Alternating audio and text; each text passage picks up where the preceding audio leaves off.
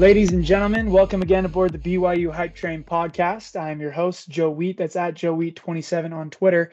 Uh, joined as always by my boy Trevor Levitt.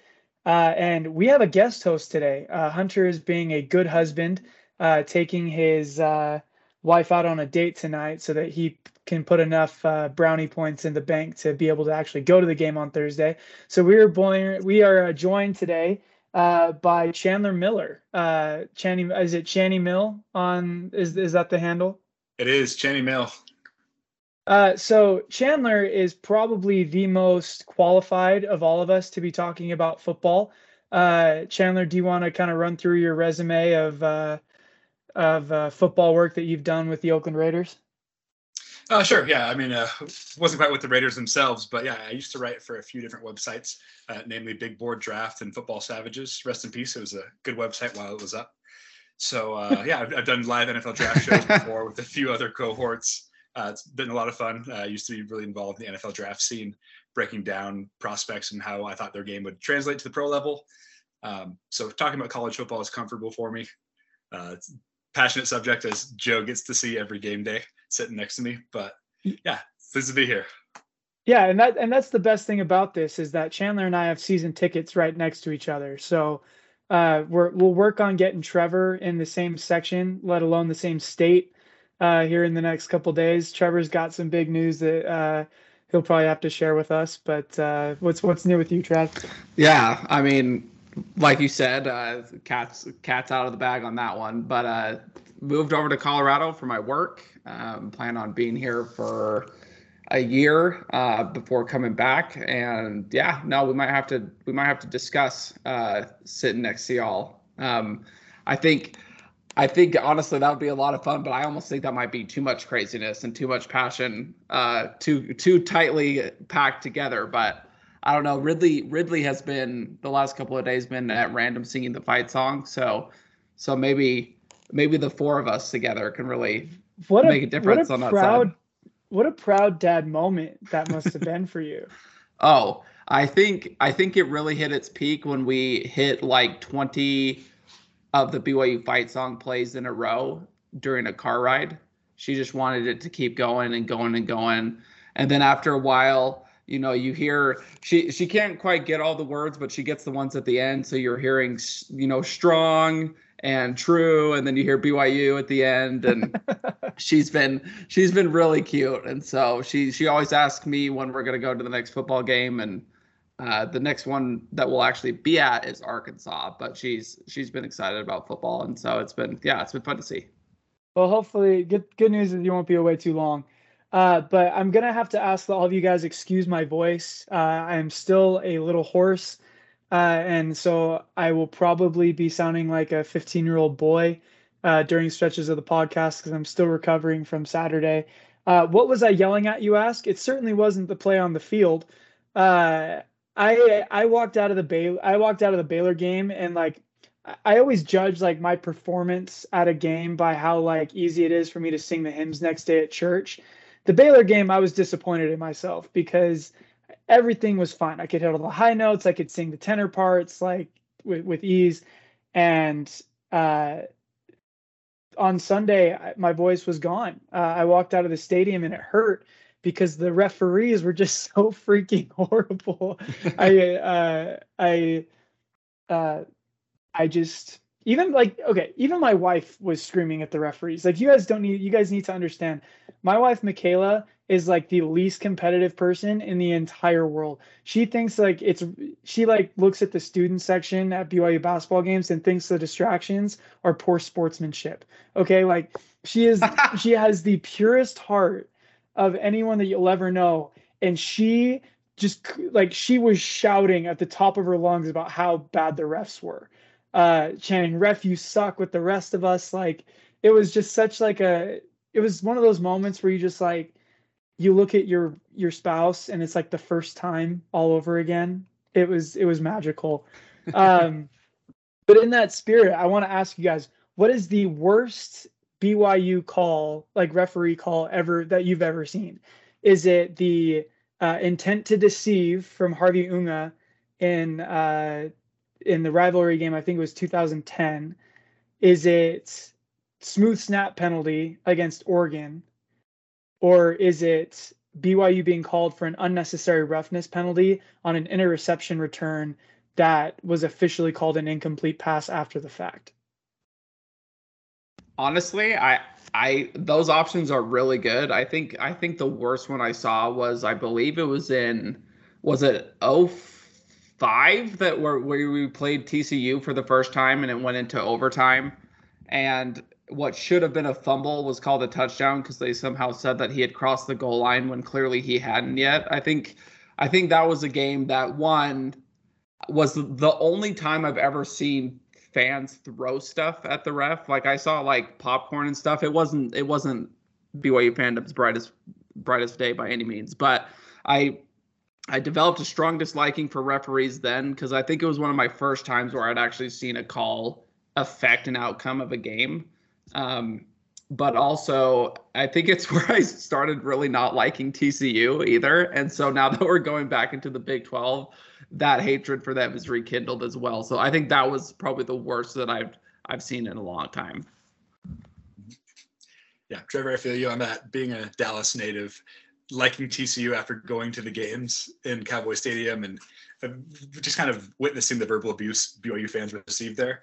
Not not the biggest fan either uh, by any means. I would have to say what come to mind immediately, other than the ones you mentioned, was I believe it was 2019 against Utah. Uh, it could have been San Diego State. I believe it was against Utah. Um, Zach was sliding downfield and gets speared in his ear hole of his helmet while sliding by a Utah linebacker with for no call. You have you have a protected play like a quarterback sliding and targeting. You have a little trifecta there. No call. Should have easily been 15 and i just i was just beside myself. I could not believe it. That that for me yeah. The utah rivalry history has had plenty of uh like it has its own laundry list of bad calls from brendan bradley being clearly down on what was eventually called a fumble uh that allowed utah to go back down the field and score uh, that spear play, Kai Nacua getting thrown out for targeting in 2016 for hitting a dude with his with his back.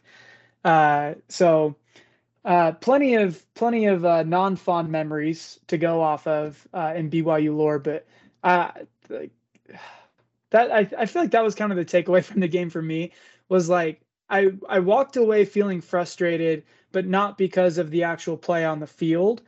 I was frustrated because it should have been a lot worse than like the, the score should have been bigger than it was through no fault of BYU's, uh, with the exception of maybe a drop touchdown pass. But um, yeah, definitely, definitely closer than it should have been. But uh, we go on. But uh, Trevor, what was some what was uh, your big takeaway from the game on Saturday? Yeah, no, I think I think this is a perfect transition over because I think my biggest takeaway was the emergence of uh, one Miles Davis. I felt like he was somebody that was a big bright spot. Um, all week I had heard about how good uh, Wyoming's rush defense was, and initially I think they they proved and showed that on the field. But uh, Miles was able to have a pretty big day. Um, I shouldn't say pretty big; he had a really big day. I, I think the biggest disappointment for me is the fact that Miles Davis's day should have ended with a touchdown. Um, I believe they called the holding on Connor Pay. Um, look, I know it's embarrassing to have watch him pancake two Wyoming players back to back, but none of it was holding. Um, it's I, I know that those refs might not be used to seeing an NFL talent like that do that to to lesser teams, but to to have Miles um, Davis's touchdown taken off the board after such a big day, and I'm a big fan of justice, and I feel like I feel like he had earned that touchdown, and for him to not to not have it was kind of a kind of a bummer. But that 70 yard run, he showed the burners, and I'm uh, I'm excited. Uh, I mean, a redshirt freshman, we've got him got him for several years as long as he can stay healthy. Uh, how how is his running form on that uh, 70 yard touchdown? Because we know that you're a resident sports okay. scientist when it comes to track and field efficiency. You know, here's the thing, Joe. Uh, I I forgot I forgot about that until just now. I look. I hope I don't get him in trouble, and I hope I'm wrong. All right, but it did look like about 10 yards out, he thought he had it, and it looked like he pulled up just a little. Like he had this kind of, if you watch, he's got this like forward lean, which when you're sprinting is obviously something that naturally comes as you're pushing your body forward. And just with 10 yards left, you just see his chest stand up just a little bit to kind of, you know, kind of puff his chest out a little bit. Another reason why pride is a bad thing, uh, all you kids out there. But like the chest comes up a little bit, the head comes up a little bit, and pretty soon he's getting tackled by the ankles. So I, uh, I, he might have just been tired. I'll give him the benefit of the doubt, but his form was great. It just looked like at 10 yards left, he might have might have left a little in the tank. Can we just add the? Can we just teach him how to high step? Can we can we send him Deion Sanders tape from the 80s and 90s? Because I feel like that's all that it really would have taken for him to get in the end zone. Look up uh, at the video board. I that's that's what I'm saying. I like watching that play live. I was like, dude, look up. He's oh my gosh. I was so disappointed because I wanted him to have it. Uh, I can't remember. Like I was sitting next to Chandler, um, and uh, I don't know who it was, like if you saw it, Chandler, but I saw like once he broke the run, I saw a few obscene gestures being thrown up from BYU fans. Uh, that uh, that I think were intended towards the referees because some bad calls had been made just before. Um, and then immediately after those gestures were thrown up, he got tackled. So uh, we only have ourselves to blame. Because uh, I don't think Karma was going to let him score that touchdown. Uh, to be fair, if he had high step, he wasn't going to score that touchdown either. It would have been coming back for a 15 yard unsportsmanlike penalty. uh, I so hate that you're we, right. If we, I mean, we, we've seen what dancing does and the, the devastating effects of, of celebrating.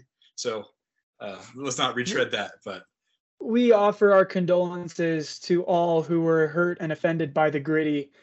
Uh, it is truly wrong that uh, Keanu Hill would would be happy after scoring a touchdown. Um, there's no place for that. There's no place for fun in college football, as we all know. Uh, but Chandler, like to kind of get your takeaway, um, what was we, are hearing all week that uh, Miles Davis is run is, is should be RB one going forward. Uh, what are your thoughts on uh, the the running back position and how that's going to look going forward? Yeah, absolutely. Um, the coaching staff has commented that they kind of want to go with the hot hand. Miles Davis certainly showed what he can provide. And while this was a phenomenal performance for Miles Davis, I definitely still feel as though his uh, technique use and refinement, uh, we, we saw a lot that he loves running laterally, uh, which is something that our other running backs, frankly, don't do as well as he does. Um, however, sometimes he just needs to, I guess, put his foot in the dirt and just cut up field. We see that he has an elite second gear. That top speed he can hit is great, better than other backs but there's just some hesitancy. And we saw that with Brooks as well. Uh, Brooks is a big back, sometimes uh, kind of shuffles his feet a little bit too much in the backfield. It doesn't seem as much like he's being patient, so much as indecisive. Um, so I think we'll see a little bit less of Chris Brooks going forward, maybe a bit more of Miles Davis, and likely Katoa on, on more of the passing downs. That's kind of how I'm seeing it play out.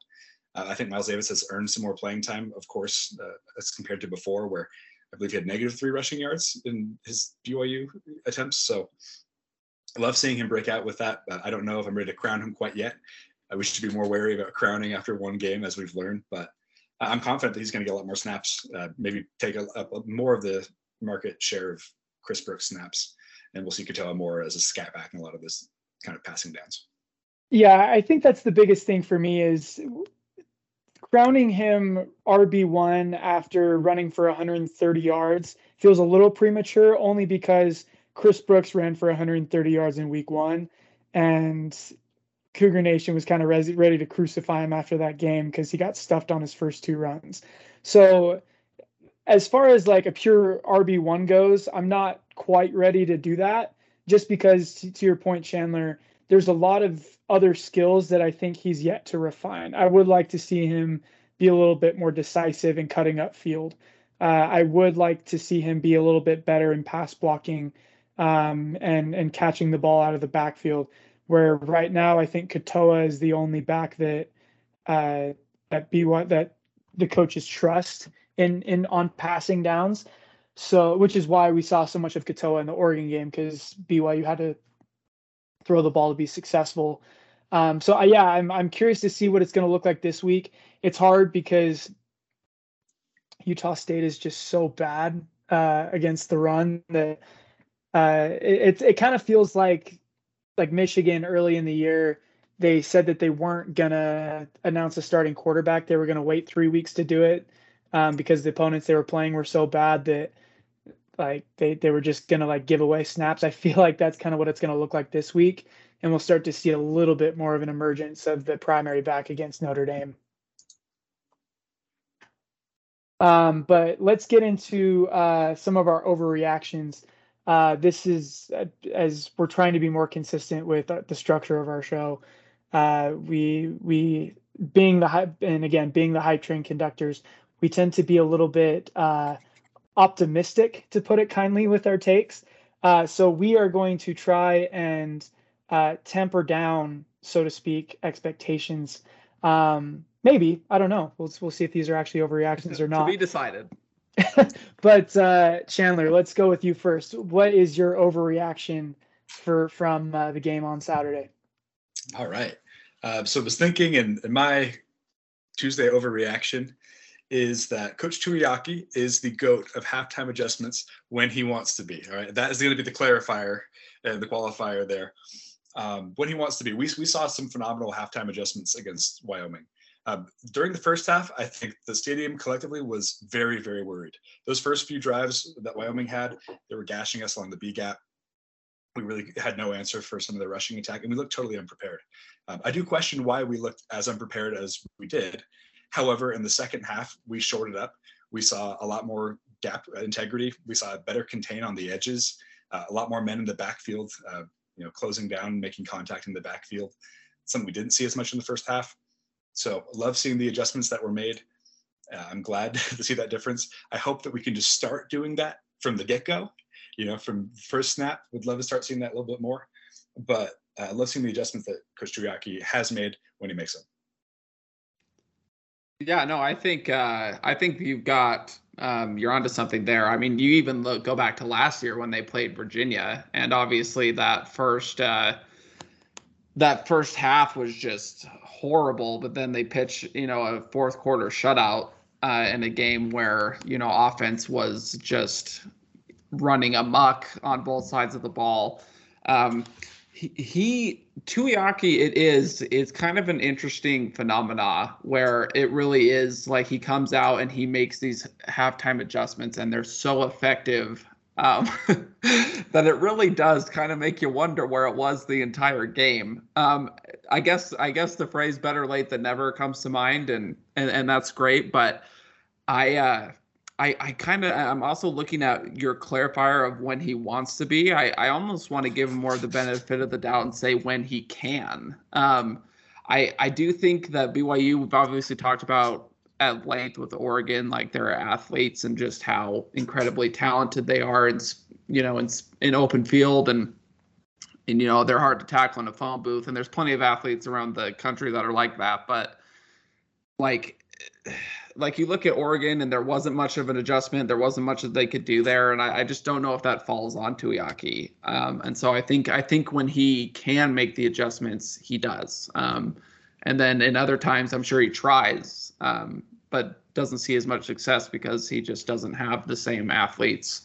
No offense obviously but the same athletes that some of these other teams have. But so i don't i don't think it's an overreaction. I think it's pretty spot on.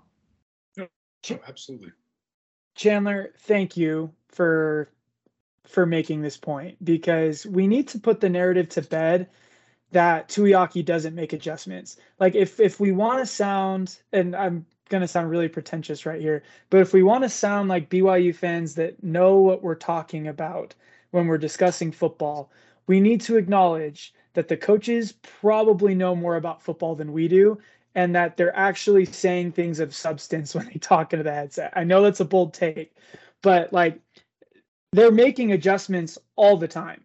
Um, it's it's again, it's not like they're just being stubborn, unless of course you're you're Jeff Grimes during the calling run 50 run plays during the Baylor game, absolutely refusing to adjust for any reason.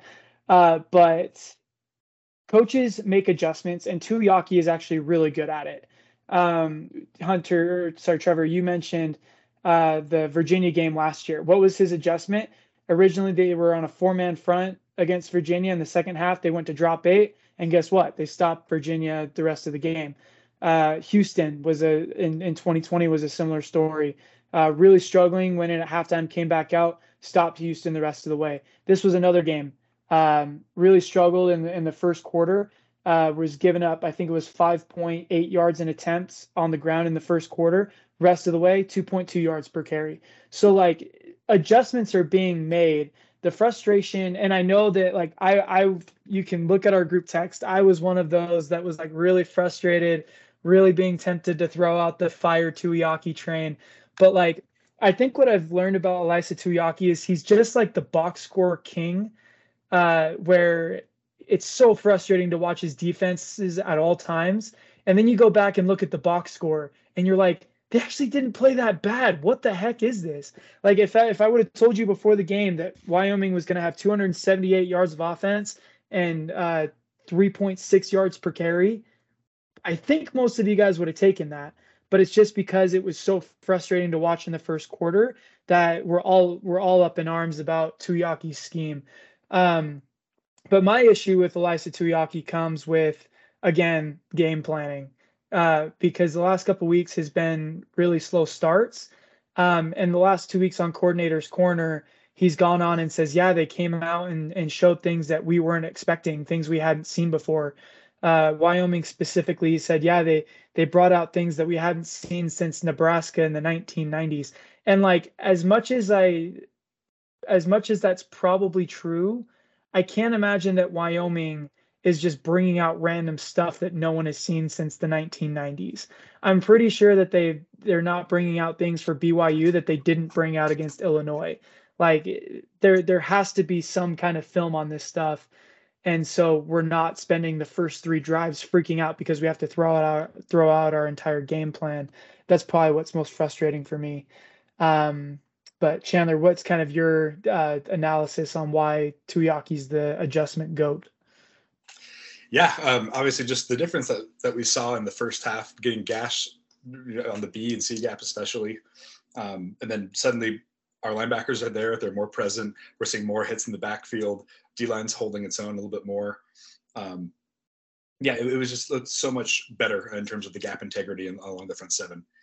Um, another thing to mention, I wanted to touch on something that Trevor said earlier as well, with uh, Coach Tuiaki just doing the best of what he has. Uh, we definitely are getting better recruits now than we have in the past. I'm excited to see his scheme change and adapt as we have, uh, frankly, more effective pass rushers, as we have players who can really get after the quarterback and, and get there soon enough. Um, where we wouldn't have to drop seven, eight consistently. Uh, I'm excited to see how that scheme adapts and changes. And I can only hope, agreeing with Joe, that it would change on a per week basis instead of throwing out kind of our base defense seeing them gash us for the first quarter and a half and then making halftime adjustments to really short things up. All right, Trevor, let's go to you. What's your hot or what's your overreaction? All right. So, truth be told, obviously, as we mentioned earlier, like I live in Colorado now, um, which means I was not at the game. And I assure you, I've been told before that watching it from home is better because you have better seating or or something.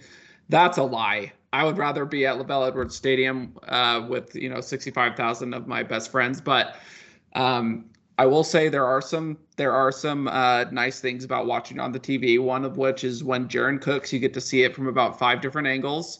Uh, and we saw that a lot uh, on Saturday, as he obviously had probably one of his best passing games ever. Uh, threw for four touchdowns, uh, had a ton of success there. Um, and because of that, drew a lot of comparisons from our announcers. Uh, one of which, the one that came up the most, and the one that they really got uh, sucked in on the most, was Ru- one Russell Wilson, who, fittingly enough, actually competes in my state now. Uh, go Broncos, I guess. Competes um, competes is a relative term with yeah. how he's looked the first two weeks.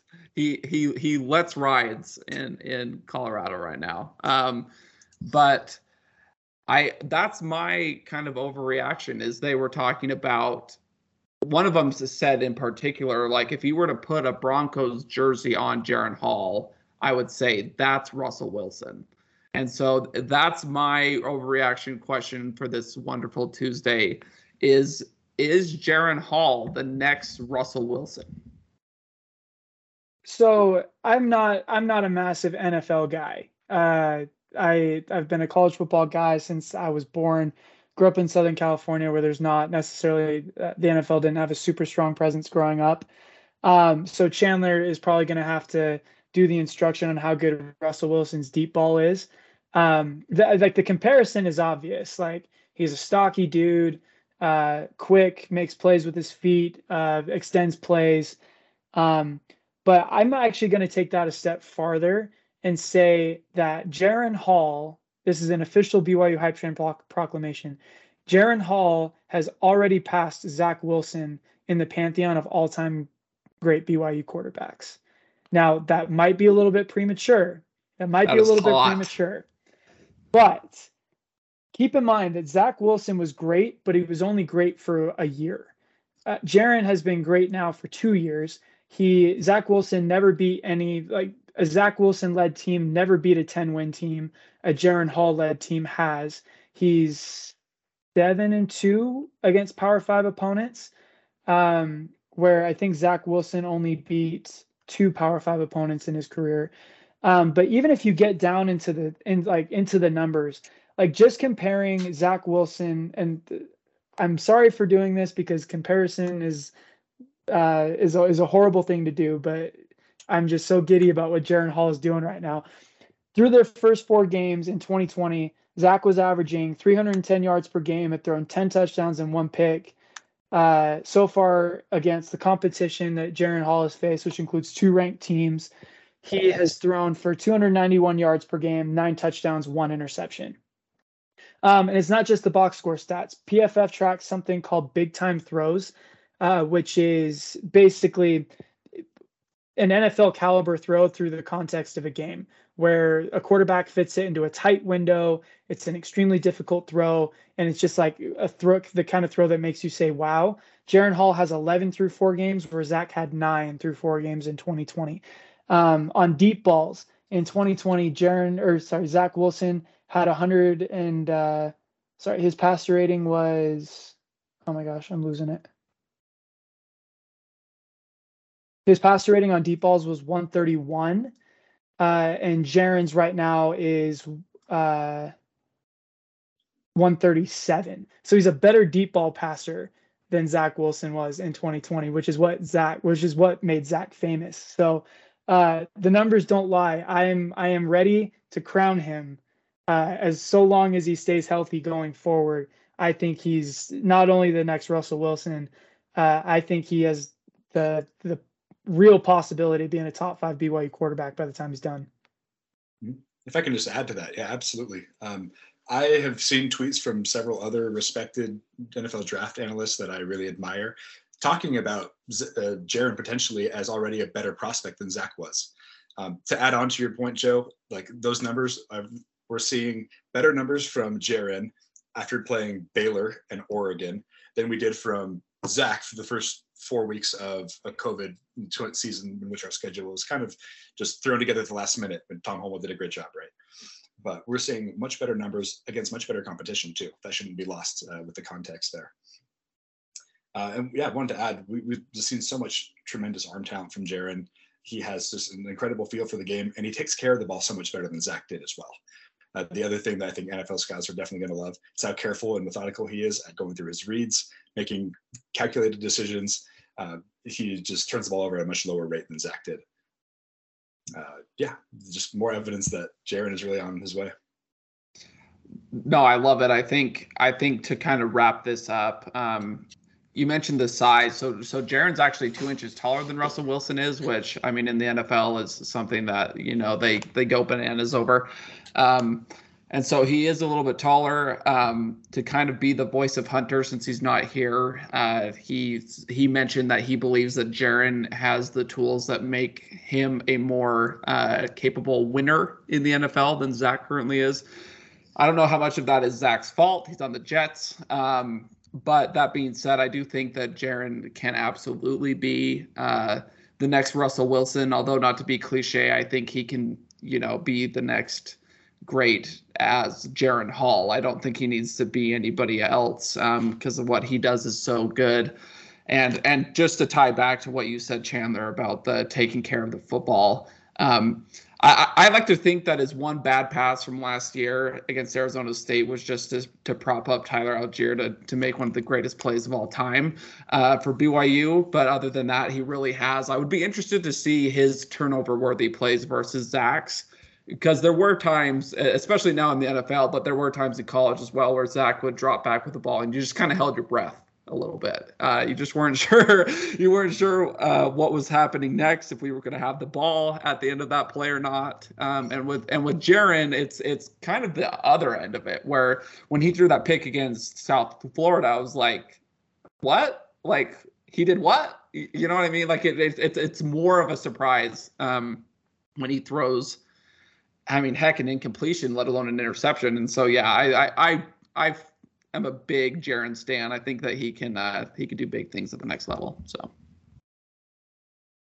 Uh, I can actually. Sorry, I'm looking up uh, his actual turnover worthy play stats.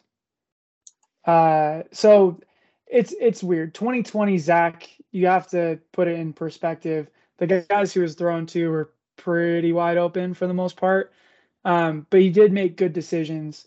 Uh, Right now, Jaren is at 1.7%. He has three turnover worthy plays on the season. Um, and Zach uh, was 1%. So it's pretty close. Like, it, but um, against better Jer- teams. Right. And, and Jarom Jordan put out a stat that is kind of insane that Jaren turns the ball over once on average, once every 89 plays, which is 30 points, like, which is 30 plays more than, uh, second place, which was Zach Wilson. So you're absolutely right. Like when he lets it fly, you know it's going to be a positive play. Um, and the, the odds of it either being the odds of it being caught are infinitely higher than uh, the odds of it being turned over. Um, but speaking of the ball being caught, uh, my overreaction is that this is the deepest and probably the best wide receiver room that BYU has ever had. Trevor, what say you? I mean, I, I it's funny because I, I do feel like when we do overreaction Tuesday most of the time I'm like nah it's not an overreaction. Uh my my goggles are, are very blue but I, but I, I look at this take especially and, and here's my reasoning for saying it's not an overreaction. So like go back like 10 years 12 years and if you remove Austin Collie if you remove Todd Watkins if you remove a Johnny Harline and he's not even a receiver. But like you remove any of those guys from some of those like big time Cougar offenses, and what do you have left? I mean, eh, like, and that, it's not to knock the backups to those guys, um, but it just it the offense is not the same. It's not nearly as productive without those guys. And you know, this year alone, we've played at this point most of our games without without Puka, and we've played all of our games without Gunner. And yet we've seen standout performances from guys like Chase Roberts. Cody Epps has looked good several weeks in a row. Keanu Hill is looking impressive uh, as wide receiver one right now, stepping in for, you know, Puka. May he heal up quickly. Um, and it, I just can't remember a time where I see Puka on the ground. And obviously, like, so sad for him, right? Like, he's obviously an incredible talent. He made his he made himself known in the limited amount of time that he could play against Wyoming as it was because he's just that good. Um, but just like when he's injured or when I continue to hear that Gunner's out and I don't have this feeling of impending doom uh, or this question mark of like where's the ball going to go at this point, I think it does speak to the depth and it's something that we haven't seen or at least I haven't seen ever. Um, and so I, I do I, I concur with what you've said. What about you, Chandler?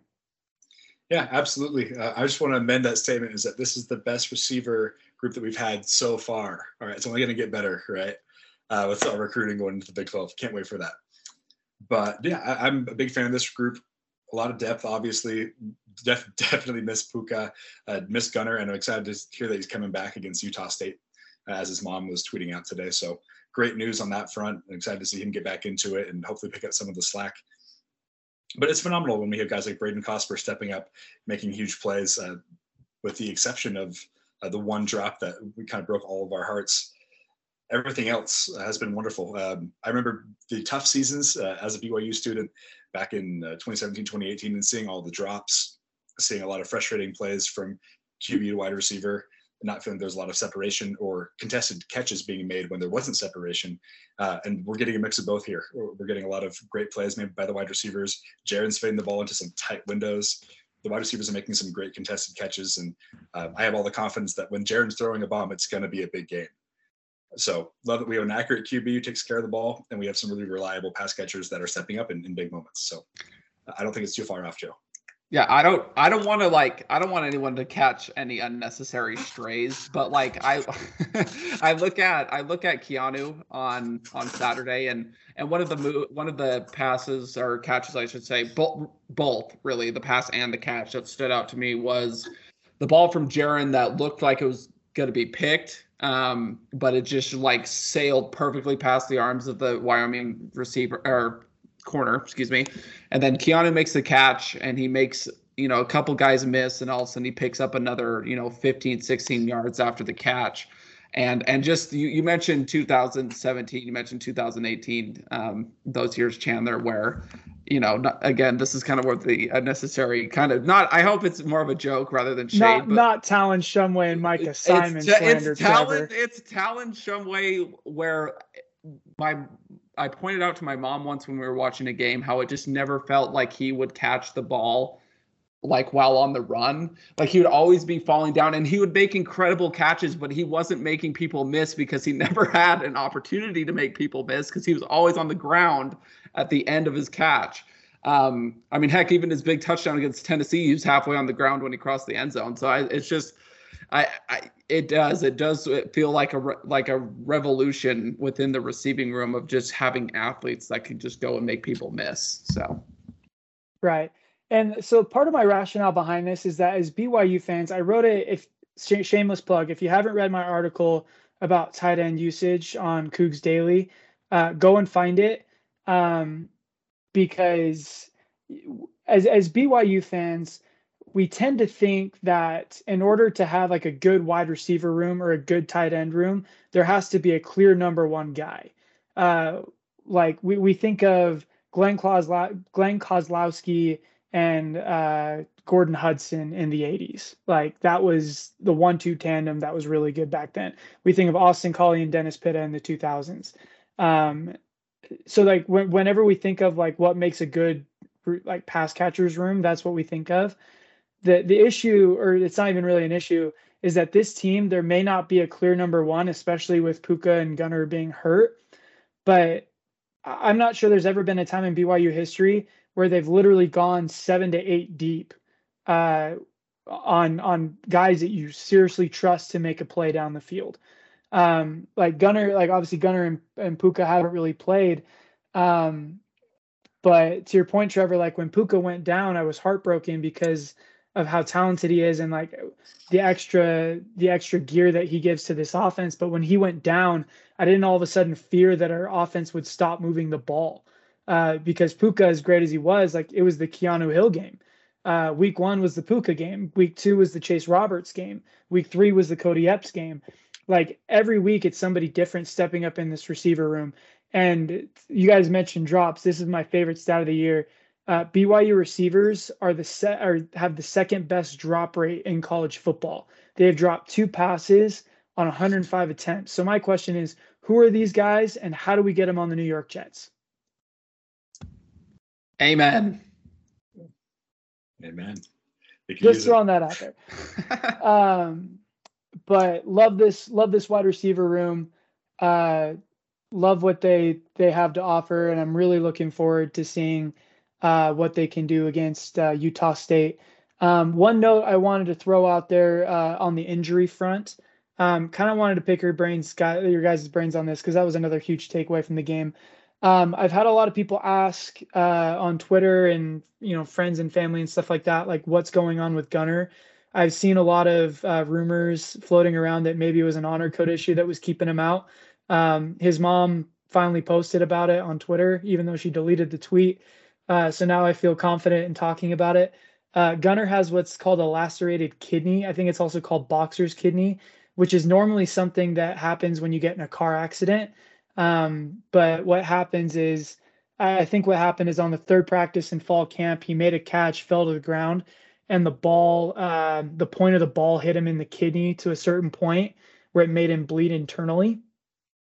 So uh, that kind of explains why he's been out so long and why it's been so mysterious and weird because this isn't really a football injury. It's not something we see a whole lot.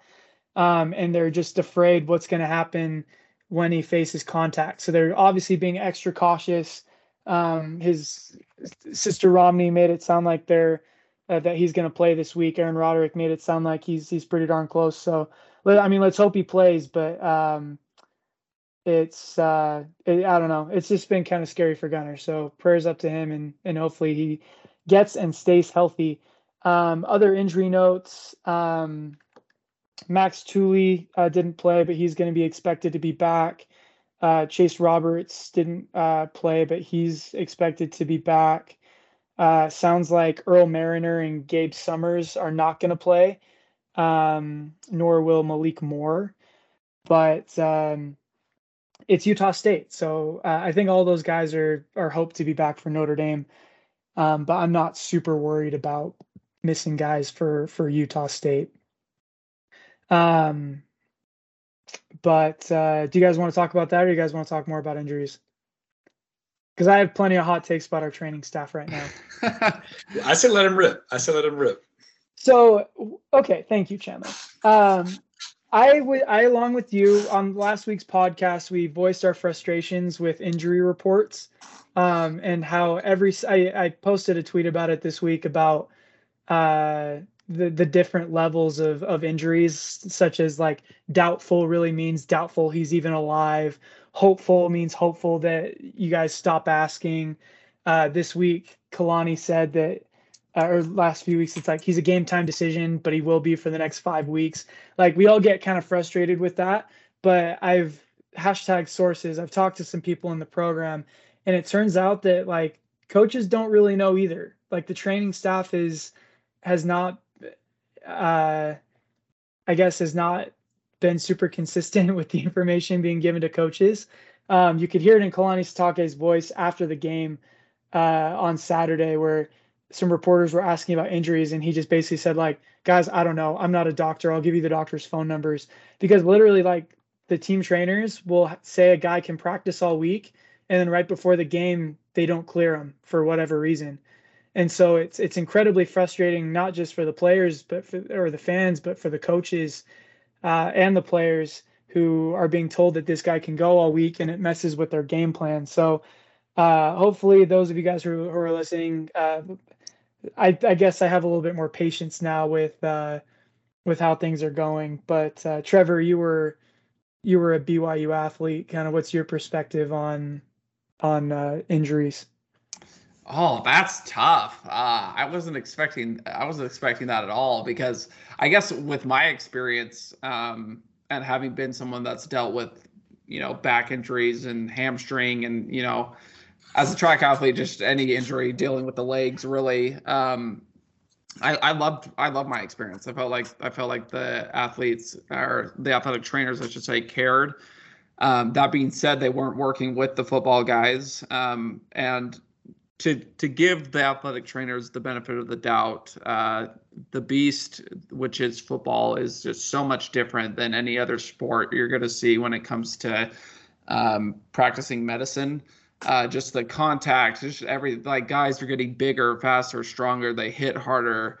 You know, injuries are taking place that have never happened before because these guys are getting so big. Whereas, like with track, people have been dealing with hamstrings and quads and you know Achilles tendons and stuff forever because that's just what um, those are just the type of injuries that we're dealing with. But I uh, I will say the training staff always erred on the side of caution. Um, I think obviously as you get higher up, I imagine that in the pros it's probably the same way. You deal with a lot of liability. Um, it's it's your job. Um, and if you send people out there and they get hurt for longer, it's not going to be your job for very long. Um, and so, and especially in the case of Gunner, um, where his injury is much more life threatening than say a hamstring or you know whatever it is. I I, I can imagine that they want to be ho- hopeful. Um, I'd be interested to say to hear who's saying that they're ready to go. Um, if it's the head guy versus you know an intern or whoever wanting to wanting to give good news, but uh, um, it can it can be frustrating. But I I can from my own experience say that that these trainers, at least the ones that I dealt with, did the best that they could. And um, I'm sure the trainers don't want to hold these guys out. You know, not to burst any bubbles or say that we shouldn't be upset or whatever it is, but you know, they're human too. Uh, appreciate that perspective. Um, let's get into. Uh, I guess let's talk about Utah State because it is hate week after all. Um, I feel like the timing of the game's kind of weird. It hasn't really felt like a rivalry week, um, mostly because it's not one, nor has it ever been. Um, leading into into Utah State, uh, hopefully I, I, I didn't trigger the two Aggie fans that exist, but um, it's I don't know. It, there's just not the same energy around this game that there has been in years past, and maybe it's because Utah State more closely resembles. Uh, I mean, I would say they resemble an FCS team, but an FCS team just beat them by 28 points. I, I don't really know what else to say other than uh, it's it's been a rough go for for the folks up north in Logan or Ogden or maybe they they're they're from Tooele now. I don't know. It, it, what's what's the worst city in Utah that you guys can think of? Uh, but uh, Trevor, let's start with you. What's kind of uh, what are your initial thoughts on this Utah State team? Um, the thoughts are there's not many. Um, it's an offense that struggles a lot. Logan Logan Bonner was hailed as the best quarterback in the state of Utah during the offseason and has been anything but. Um, he was um, number number three, I think, in Hans Olsen's sixty and sixty yeah. in the state of Utah yeah, the the prediction Hans Olsen's prediction for him has been about as good as my hot take predictions every week since we've started this podcast. I, I come out confident with whatever it is that I'm trying to say, and it just never happens. So, I mean, especially if you look at the case for Dallin Holker, who I've promised him 75 yards and a touchdown, and he left the team. It was so bad. So, um, but I think, I think honestly, the thing that gets me most with this game, um, to be honest, I'm kind of fired up. I, I think uh, you know Thursday, a Thursday night game, the last game that we know for a fact is going to be um, BYU and Utah State for the foreseeable future. Um, you look at what Utah State fans have done with that one win that they had over Utah before Utah decided to stop playing them, and it's just it's the thing that they hold over Utah fans forever is like, oh, they don't want to play us anymore because we beat them last time. And uh, I don't think that they're nearly as talented as that team that beat Utah was, obviously, but you don't want to leave any doubt. And especially with a team like that, the longer they're in the game, the more they're going to start to believe um, because they haven't had much belief up to this point. And so, honestly, I'm not so much concerned about the Aggies. I'm more worried about what BYU is doing. I feel like we've seen a lot of conservative play calling from Roderick to start the game. And honestly, Roderick, I don't know if you listen to this podcast, you probably don't, but just throw out your little scripted start to the game. You don't need to set anything up. You don't need to set them up for a big trick play later. It's all going to work. Just start with it, finish them by the, the halftime, and let your third string guys play the second half and call it good. But just don't let these guys hang around. That's all I'm going to say. You're muted, Joe. Once a podcast, baby. Once a podcast. And it was my turn to point it out this time. so bad. All right. What about you, Chandler? Yeah, yeah. Uh, to build off what Trevor was saying, some great points there. Uh, I had a, a, wise friend once referred to uh, believing in establishing the run being akin to believing in the tooth fairy uh, and believing in, in Santa Claus to an extent where it's just like the statistics don't support it go out there, run your best offense, especially against a defense that we should be able to kind of have our way with via the ground and via the air. just go out and, and let Russ cook, or sorry, let Jaren cook. Just for some foreshadowing for what's going to happen down the road. um, just let it happen. Jaren's going to take care of the ball. Let him move the ball. Uh, one of my complaints to, to Joe this past game was that sometimes it seems like we don't call plays as though we have an NFL QB, and we do. Uh, let let Jaren handle it. Like I trust that our pass catcher, especially if Gunner's going to be playing, if we get Chase Roberts back, uh, I'm really confident that we shouldn't have any struggles on offense if the play calling is is to a T, right? Um, I'm also a little bit worried that we're going to let them hang around in the game, but that we're going to make it more stressful than it needs to be. I've been a BYU fan my whole life. I know how these games go sometimes. It shouldn't be a stressful game. I certainly hope it won't be. My main concern is injuries stacking up. For whatever reason, this curse, right? If we can get out of the game with a win by however many points and with no injuries, I'd be very happy with that. To a degree, having getting a win but losing a lot of our key players for a month plus would feel like a loss, uh, especially some of the bigger games coming up against Notre Dame and Arkansas. So, the, I mean, that begs the question: Do you play Jaren at all? I yes. hope we won't need him after halftime, but yes. I hope we won't need him after halftime, but yes. That, that was totally a joke, by the way, but I'm also kind of serious because uh, someone has the list, but I think it's like six or seven QBs that have gone down against Utah State since 2012. So um, whatever you got to do to keep Jaren clean and in the pocket is okay with me. Um, I'm going to read you guys off some stats about this Utah State defense that just kind of sums it up. This is from Greg Wrubell. Uh, these are their FBS rankings in the following categories. They are 100th in total. De- sorry, 131 out of 131 teams. Okay, 100th in total defense, 100 in pass yards per game, 102nd in total offense, 110th in sacks per game, 111th in possession time of possession, 113th in third down efficiency in third down defense, 115th in completion percentage, 117th in scored uh, scoring defense, 118th in rush defense, 120th in pass efficiency, 121st in red zone defense, 121st in turnover margin, 123 in scoring offense, 125th in third down offense, 129th in interceptions thrown, and 130th in red zone offense. My voice is gone.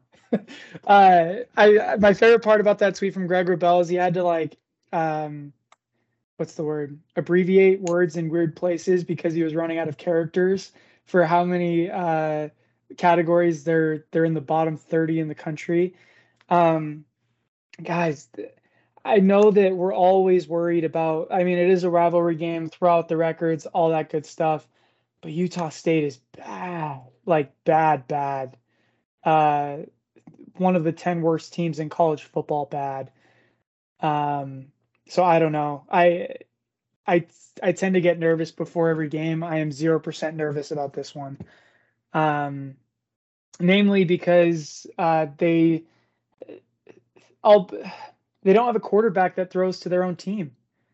I think uh, Ogden Bonner has had uh, they had a stretch where he threw eight straight interceptions and no touchdowns. Um, he's thrown eight interceptions in the last two games. His backup isn't much better. He used to be the Wyoming quarterback, but he immediately came in relief against Weber State and threw an interception. Like they they can't run the football at all. Um, I don't know. I like if if this if BYU's defense gives up more than 250 yards in this game, I'm going to be kind of disappointed.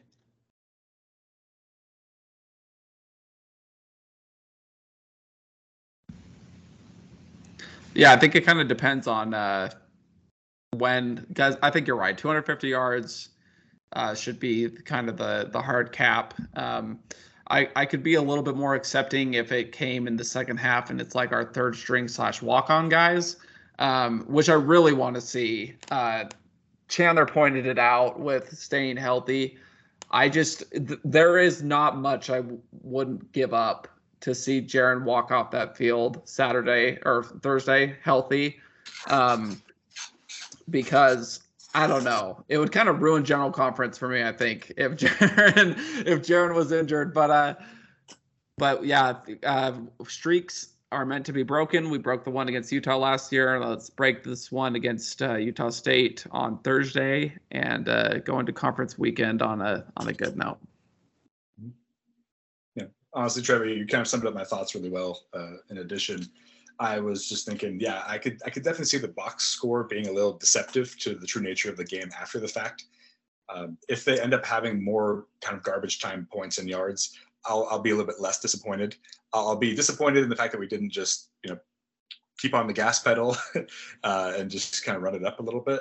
That's not really Kalani's style. I think we will get to a comfortable range. He'll pull the starters. I hope he does, and I hope it all goes according to plan. Right? That that would be wonderful.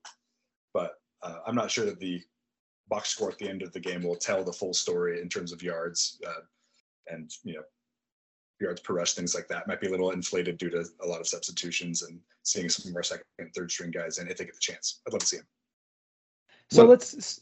Oh, go ahead, Trev. I was just gonna say, whatever we do, do not pull in Oregon and have to bring the first string guys back in. Like, like we were playing them, and I had some secondhand embarrassment for them. Like that's just like if you're the second and third string guys, like you know you blew it. Like Big Brother had to come back in and save you from your crap. And it really, I really just don't want to see that again. That's the ultimate moral victory for me is if you're getting blown out and the starters have to come back in. And all, I mean, all the, I've said it before, all this talk about Pac 12 depth and how, and how awesome it is. But BYU looked really, really good against Oregon second stringers. I'm just saying, maybe they're not as deep as we think. Uh, just kidding. Um, but let's get into some of our predictions uh, for for this game because I want to.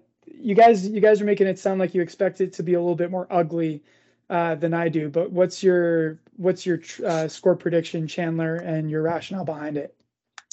Yeah, absolutely. I was thinking through the exact numbers in my head because it can go any one of several different ways.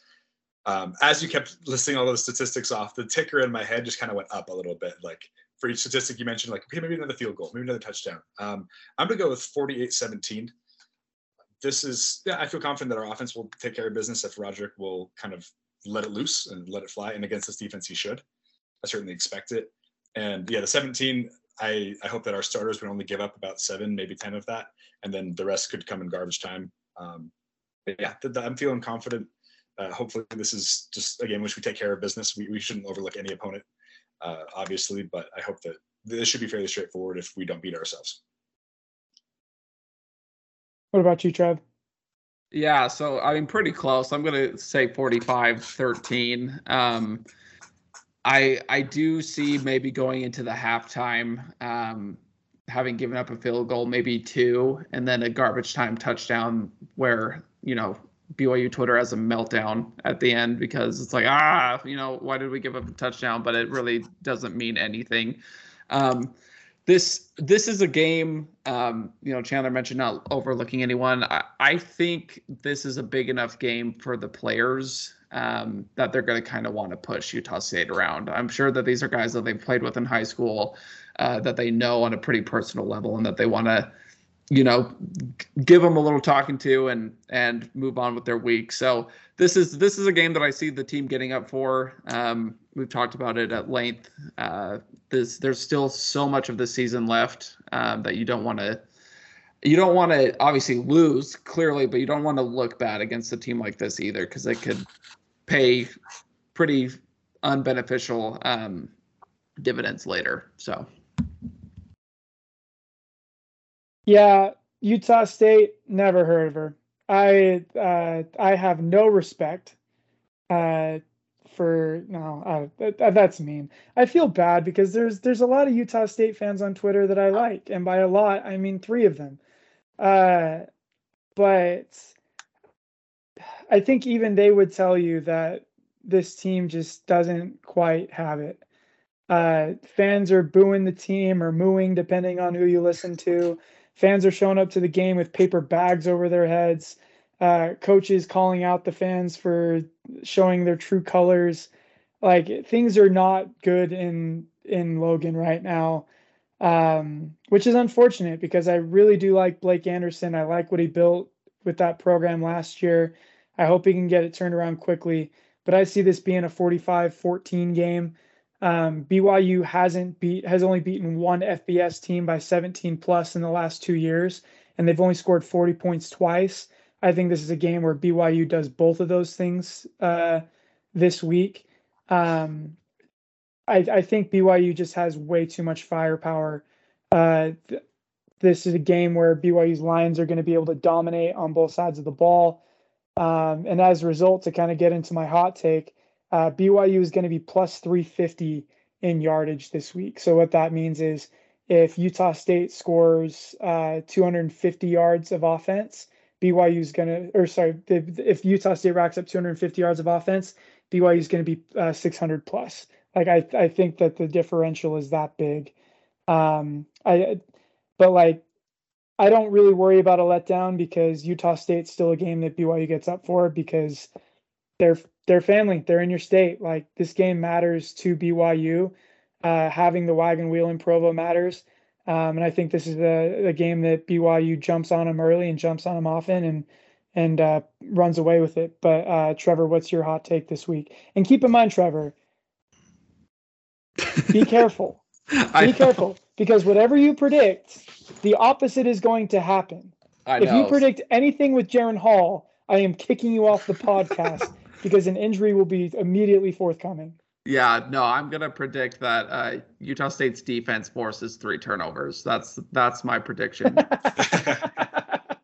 we're gonna we're gonna leave it at that. I'm not like I said. Dallin Holker left the team. Chase Roberts didn't play in the game. Like it just the the track record has been awful. Um, it's comical which, even. Which, by the way, Hunter and I are doing fine. We both got ours last week.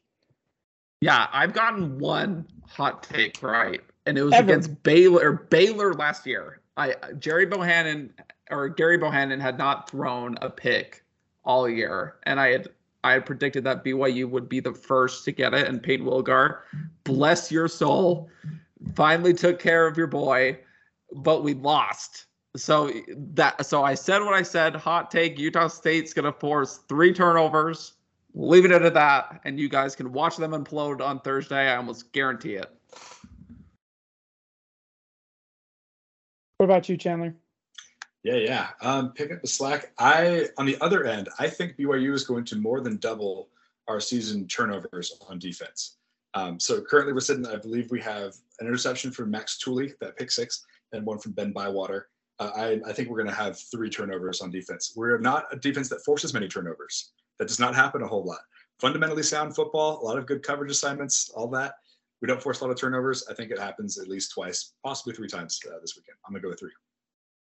Love it. Uh, but let's all have fun. I, I'm I'm really happy that we didn't have to sit on that Wyoming game for any longer than five days. Uh, it's going to be good to be back in LaVell Edwards Stadium. Uh, wear royal blue because apparently that is a controversial topic nowadays. Um, but uh, guys, any parting thoughts before we go? Just keep hold on to that wagon wheel. Yeah, I'd say the same thing. Uh, if, if there's anybody working for BYU store here, please hook us up some better Royal gear. I'm begging you. Uh, I will throw all my money at it. I'd love some better Royal Nike BYU gear. Last plug for that. I'm begging. Help us out. Sweet. Uh, my parting thought is that uh, if you go up to Logan and you find those like little red wagons uh, that uh, that little kids play with, wheels are sold separately because there are no wagon wheels in Logan, and there never will be again. Go Cougs, Cougars by 90. We'll talk to you guys in a couple of days.